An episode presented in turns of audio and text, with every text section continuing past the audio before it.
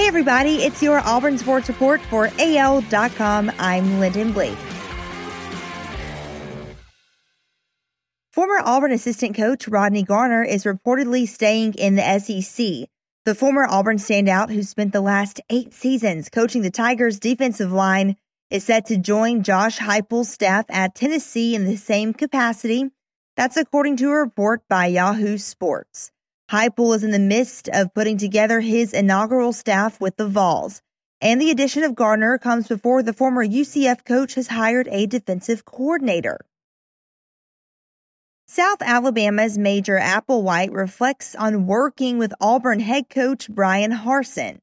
He worked with Harsin as a co OC at Texas in 2011 and 2012. He said Brian was great to work with, very sharp, very detailed, believed in his process, relentless worker, no stone unturned. Applewhite added, I really enjoyed my time with Coach Harsin.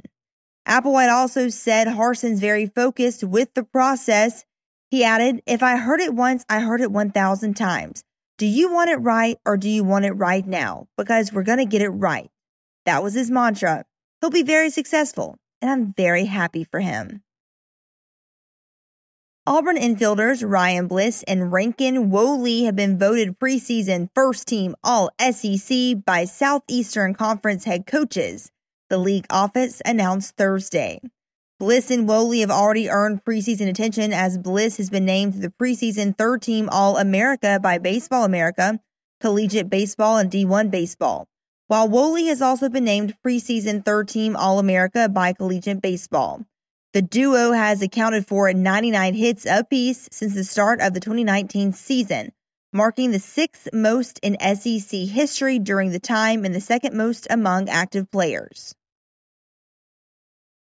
The Southeastern Conference announced Tuesday its gymnastics championship will be relocated to Huntsville after COVID 19 restrictions forced its exit from the original site in New Orleans. It's a major sports victory for the Rocket City in landing one of the premier SEC championship events for the first time. While gymnastics might seem an unlikely sport to be described as major, the SEC championship attracted more than 10,000 people in New Orleans back in 2019. Last year's event was canceled because of the pandemic. That's your Auburn Sports Report for AL.com. Have a great weekend. I'm Lyndon Blake.